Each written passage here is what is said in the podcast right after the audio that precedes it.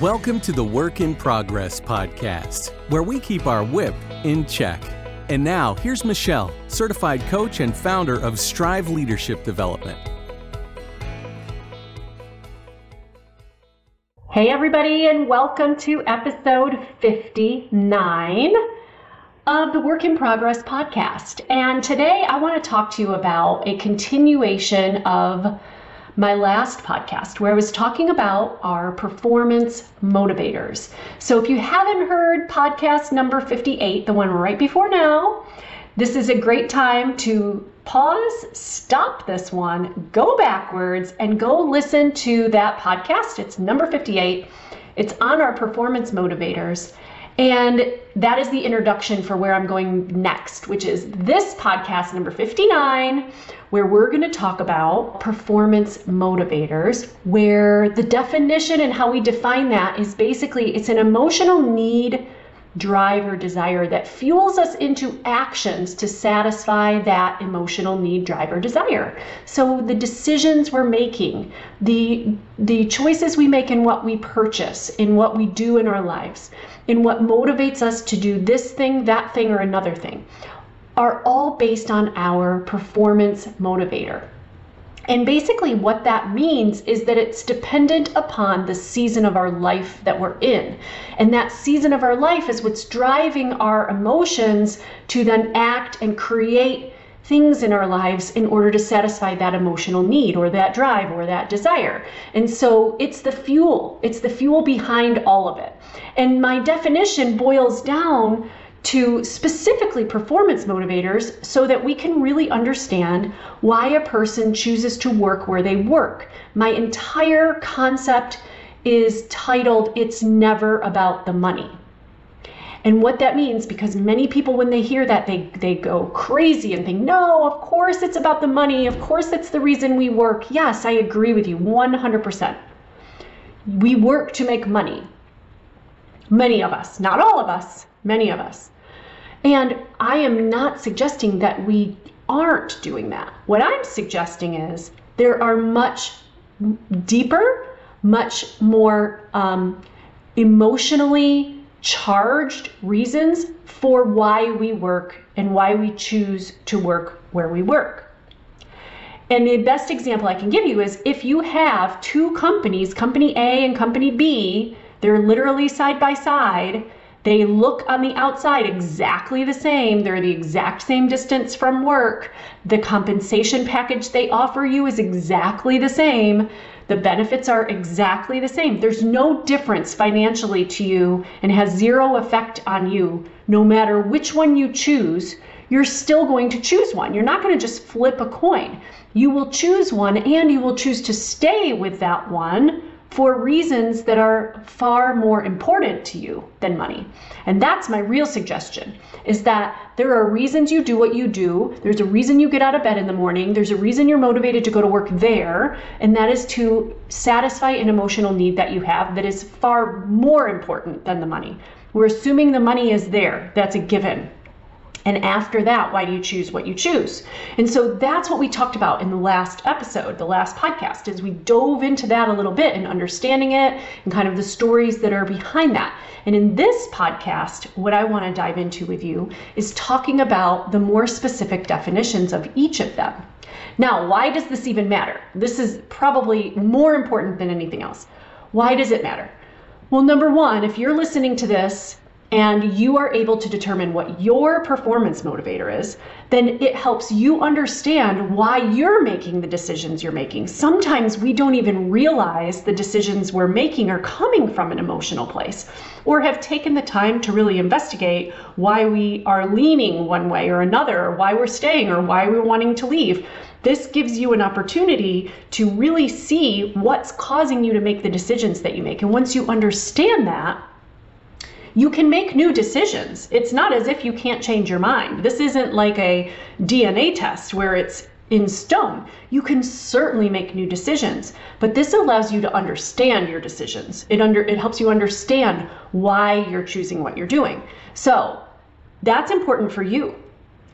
But then let's take this next level, which is really where I want to go with all of this. And it is probably the most important part and in, in my work in what I want to do from a leadership development standpoint and creating stronger managers is how can you lead, hire, retain, and motivate your team to the goals that you want to achieve as a company or as a division or as a um, department, whatever it is you manage, how can you create a team that is loyal to you and motivated toward the goals that you have for that team? And this is what I believe allows this. And I believe it because I have created it and done this myself. And it was a little bit by accident with a lot of research too.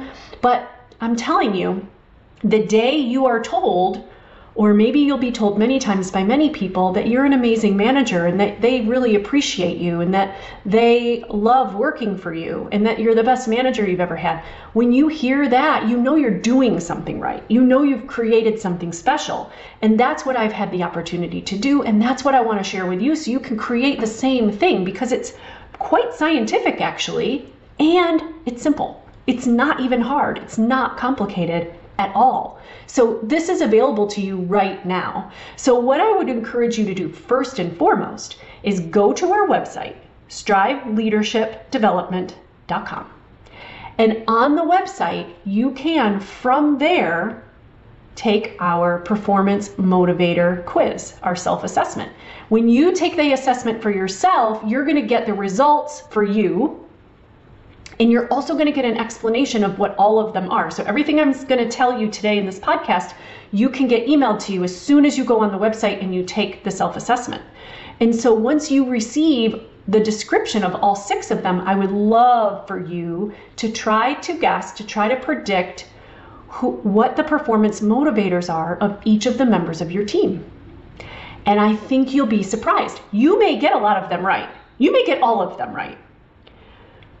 But from there, you can forward that link out to each member of your team. And from there, each of them can take the quiz too. And what I want you to do is schedule a meeting with them for a week out.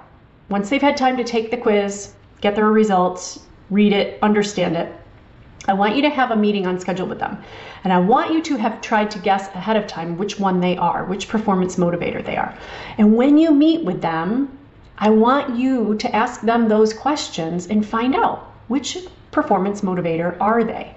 And you might be right, they might match up perfectly, but guaranteed no matter what, the conversation that you will have with your employee after they take this assessment will be very insightful. You will gain a new understanding about this person, what motivates them, why they do what they do, what keeps them satisfied and happy, what makes them want to stay, what will make them want to tell their friends if you ever needed another person, another body in there, who this person is going to refer future people to you and why.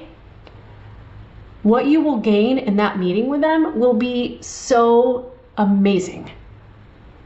And the loyalty of following and the morale that you will have built just from going through this process is already going to put you on the map at a new level of management style and a new level of leadership. I do lots of work that takes a lot of time to put into place, meaning creating new habits, and over time you're going to start to see the fruits of your labor. This is not one of those things. This is one of those things that you can act on and take uh, take a um, an action toward today, right now, that tomorrow will have an impact. It will have an impact on you and it will have an impact on your team. And one week from now, when you have those conversations with your team about it, you will have taken your the morale of your team, the culture of your environment up to a new level. Because your leadership style will have risen to a new level just by going through this process. So that's the true, real value here. And it's such a great conversation to have with your people because you will know how to create those conversations for the future too as people's performance motivators change through the seasons of their lives changing. And that is really key. That's probably the biggest difference between personality tests, which I love, by the way. I think personality tests are amazing. I also think and believe strongly in strengths finders tests. I think all of those assessments of self are invaluable, just priceless. You need as much information as you can and as much insight as you can about yourself to make these kinds of decisions. This is yet another layer to incorporate within it. It is not to replace any of them, and all of them can stand on their own. But put together, it gives you such a great picture and such a great opportunity to make decisions and move in directions that you think are positive toward where you want to go and what you want to create. So let's dive into this a little bit. Again, it's never about the money. So what are the deal breakers? That's what I that's kind of the key point here. What's the deal breaker? What's the thing that would either they could either have or lack having that would be the deal breaker for you that would make you say no, it's off, it's done, I, I'm not in or I'm definitely in, right? That's what I'm asking for. Money's the same. What's your deal breaker? So I want to share a story with you. Um, first, the first story I want to share with you is the impact player, and that is one of the six performance motivators. There's six different ones. None of them are better than another. There is not one that is right and one is wrong. There is no varying degree of rightness, wrongness, better, worse, all of that. No, it doesn't exist. That isn't even possible. It's like saying saying a personality trait or a strength is one's better than another. It's not. None of them are. They all have value and they all it's it's about understanding, okay? So, having said that, I also want you to keep in mind that we all may have a little bit of all of them in us.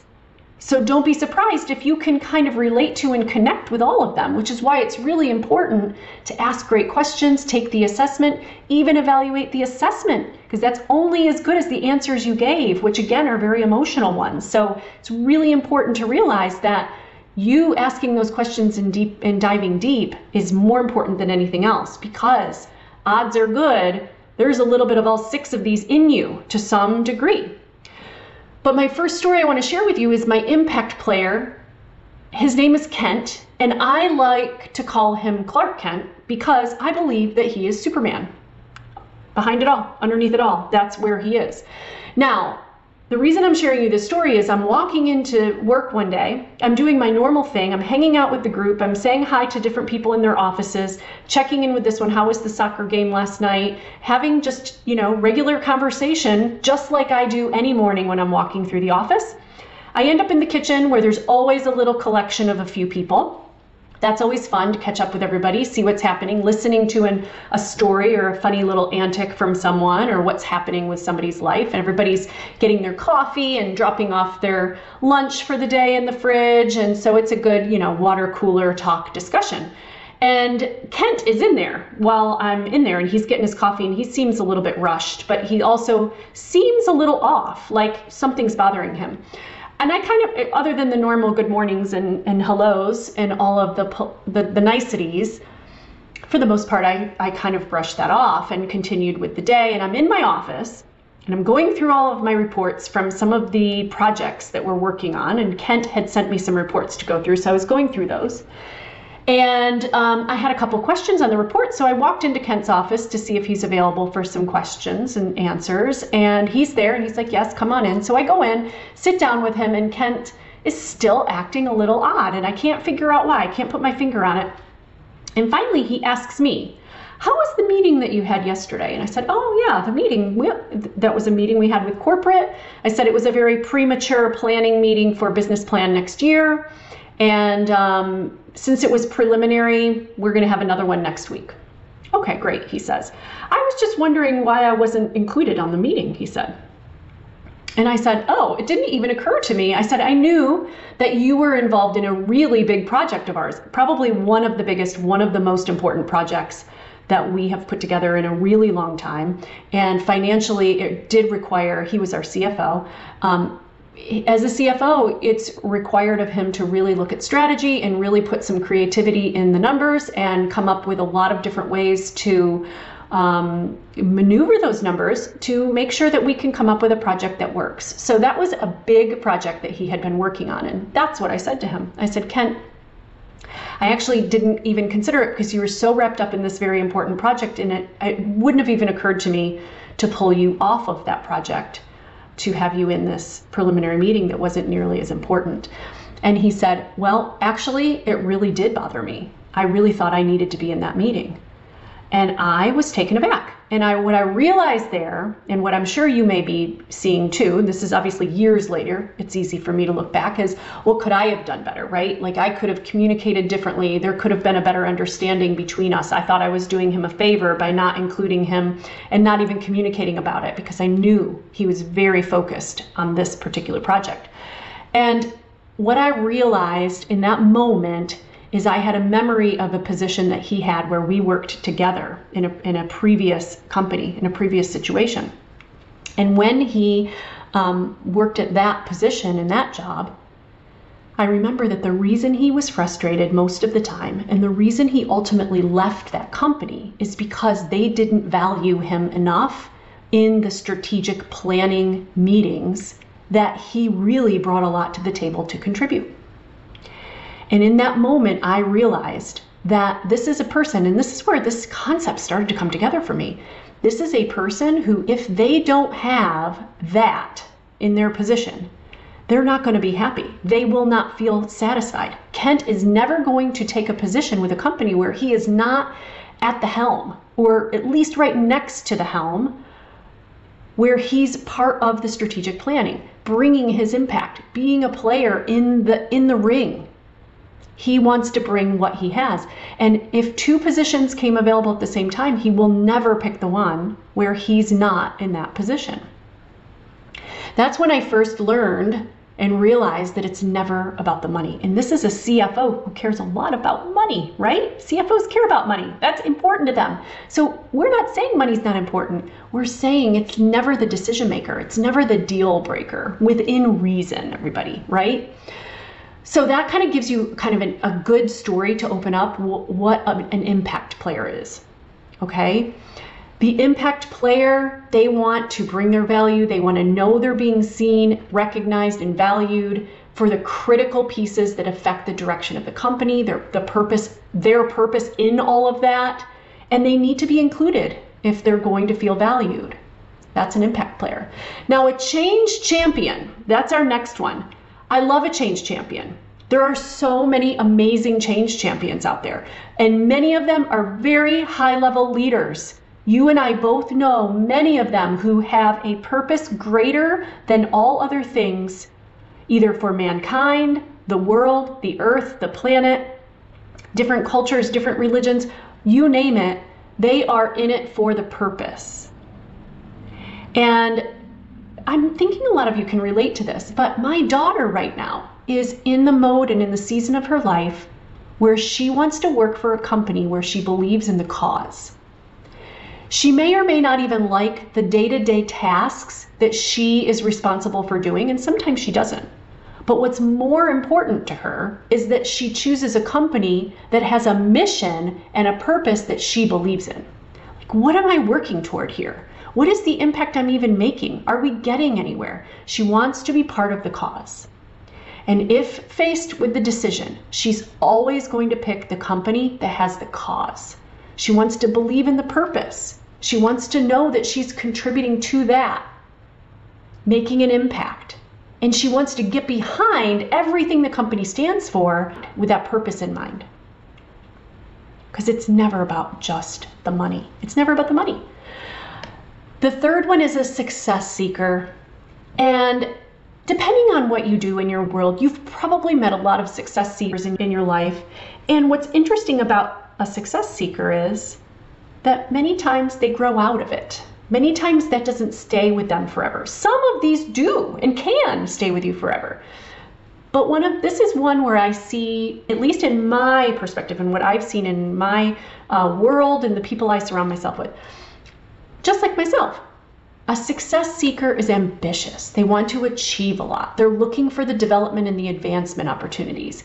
It's not really about what the work is so much. It may not even be what their title or responsibilities are. They just want to know that there's a path to getting to the next point, to the next level. Whatever they've defined as achievement and success, they want to make sure they're on that path moving through that process and working their way up. They're always going to choose the opportunity that shows them that path.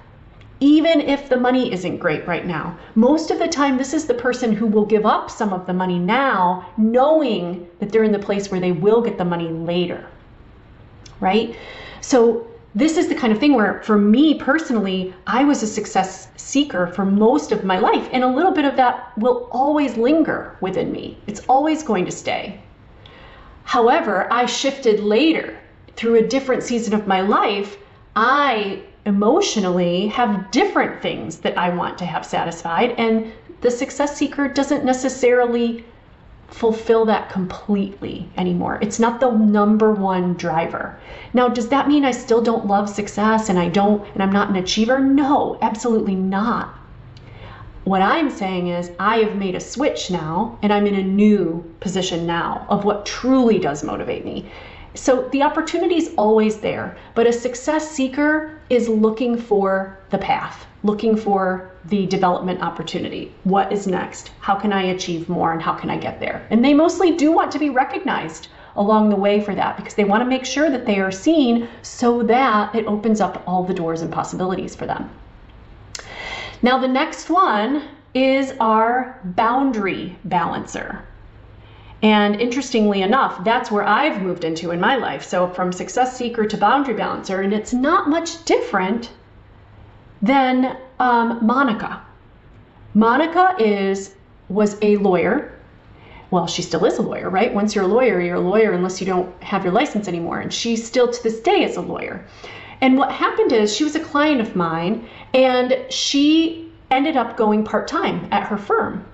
She had children, she had a family, she had other things in her life where they took her time and her energy, and she wanted to give that time and energy to them. But she's still a lawyer and she's still strong and she still has so much other so much to bring to the table and it's important to her to continue to contribute and use that and give back in those ways. So she went part-time at her firm. She actually doesn't even need the money. She's not doing it for the money. She's doing it because she has a contribution. She has a lot that she can contribute, and she wants to do that for herself and her own fulfillment while also being able to balance the other important things in her life. She needs to leave at three o'clock every day to go pick up her children. If her kids are sick, she's the one staying home with them. If there's any kind of, you know, school function or thing that needs to be done, it's her. And she wants it to be her, and she's in the position to, but she also doesn't want to limit herself from bringing everything she can from a quality standpoint to her firm. And her firm appreciates that too. And that's what I want to offer you with a boundary balancer, because I've had many of them who have worked for me along the way. When they are high quality people who bring a lot to the table, they're usually really good at figuring out how to do that really efficiently and effectively while balancing everything else in their lives. And if you're willing and the business is able to make those compromises and sacrifices to accommodate that, you can usually benefit tremendously as a result. That's the boundary balancer, my friends, and they're incredible additions to your organization if you can make that work for them. Now, the tribe thinker. I love a tribe thinker. Let me tell you about one of my favorites. His name is Boomerang Bob. Yep, we named him Boomerang Bob. Um, for good reason, and I'll tell you more about him. So, Boomerang Bob, he didn't start out as Boomerang Bob, as you can imagine. He started out as Bob. He was a great project manager for us. He would go about his day to day. We believed that he was a success seeker. He was always looking for the next thing. He wanted the, he wanted to go to the next level. He just wasn't ready yet. And very fortunately for Bob, he is surrounded by a lot of other project managers who are really, really strong and could help him and support him and give him what he needs to be successful in the current position and where he wanted to go. Well, what happened is one day, I'm assuming, another company attracted Bob and lured Bob over to come work for them. And he did. He left. He left because he was given a title that was a little bit fancier than the one he had with us. And that's what he thought he had wanted for so long. So Bob left. The problem was he didn't have any people around him anymore to support him, to, to be a resource for him, to help him, to educate him, to give him what he was looking for to keep him motivated to the next level so that he could learn The truth is, he had a lot of potential to learn. But what happened was he realized how important his tribe was. He realized how important it was to surround yourself with people who could support you in that process of getting there and, and trust that when the time is right, your tribe is going to take care of you. Self awareness was the big learning point with Boomerang Bob. So he's named Boomerang Bob because he called his boss, I don't know, maybe six months later. It took him a little while to learn it and asked if he could come back. Luckily, we did have a position for Bob. Bob came back. He began working hard, harder than ever, and he also learned about himself in that process. He learned what he really needed to be successful, number one, but what made him tick, what worked for him, why he loved it so much. And that was the rest of the tribe. He ended up becoming the social director, unpaid, unpaid position. He became the social director of the company where he was putting together a lot of the functions we were doing, some of the charity events we were doing, all of that. Bob thought he was a success seeker. We as managers thought he was a success seeker because that's what he portrayed to us. There's probably a lot of lessons in that. The point is, the real emotional driver for him, his real performance motivator, was being a tribe thinker. It's never about the money. My last one, but not least, this, this group I love are the structure whizzes. A structure whiz is somebody who really seeks their security and their limitation of risk from their job. They want job security. They just want to know that it's going to stay, it's tried and true. They're not going to do anything to risk it. They're very they want to stay in a position of responsibility, do that job well, contribute what they can, go home to all the other things they have, but risk of position, security, financial, all of those are their drivers, their motivators. Okay, so Harry, for example, is was one of our. He, he's basically a, um, a purchasing manager in a department, and he loves his position. He's fantastic at what he does, brings so much to the table, and tried and true. You can always count on him to get everything that he needs. We very rarely change much for him. He stays with it, he stays strong. And really, outside of the box, he's not someone who wants to be called outside of work. He doesn't want to come in on the weekends. He wants to know that what he can count on in his schedule and for his job stays the same from here on out. Not going to rock the boat. That's what motivates him. Now, interestingly, Harry used to be a success seeker too. But over the course of the five years prior, he got married. He started doing some very significant mission work with his church. And his mother in law, who was disabled, moved in with them, he and his wife. A huge undertaking for him. Emotionally, for him, all that began to matter was the financial responsibility to know that he could count on his paycheck to know that no matter what, he could he could um, sleep well at night, knowing that he's got what he needs to take care of those he needs to take care of, and that he has the ability to now give the attention and the time to the other things that matter in his life without worry. So he's there. He's 100% responsible. He's 100% dedicated and committed and he has some other things too. So as long as he has the financial job stability in place, he doesn't need to climb. He doesn't need recognition. He's not looking for the next greatest thing. He's very satisfied and happy with where he is, Harry. So there's a lot of structure whizzes out there. You may know some, and my guess is that you have at least preliminarily identified yourself in these, as well as probably some of those in your team. And I'm telling you, this is going to be a game changer for you because think about how you're going to be having conversations with each of your team members once you have a full understanding. Think about if I didn't realize that Harry's motivations had changed along the way, and I was still trying to motivate him as if he was a success seeker, trying to give him more, trying to get him to go to the next level, trying to give him a promotion, try to put more people underneath him when he didn't want that if I'm not communicating to each of my people the way they the way they want to be motivated, then I'm actually working against myself. I'm actually causing more damage. And many times people don't realize that their emotional need has changed, that their performance motiv- motivator has changed. And if they do, they're usually not talking about it at work. But this is a way to communicate in a way that allows everyone to understand hey, I'm not a success seeker anymore. I'm very satisfied being in structure whiz or Boundary Balancer. Or guess what? Tribe thinking is where I am, I am right now. Or I'm really about being a change champion at this stage of my life. Like people will change through the seasons of their life. And that is the whole entire point of this premise. So, what I need you to do is go to striveleadershipdevelopment.com, look for the performance motivator quiz, take the quiz, get your results, forward the link to your team members. Now, I dive into this at a much greater level in our coursework in Strive. So check out how to join Strive and come into our community as well, because then you need to know how to go from here. What else do we do to, to really truly create an amazing culture and, a, and an amazing team that goes after your goals?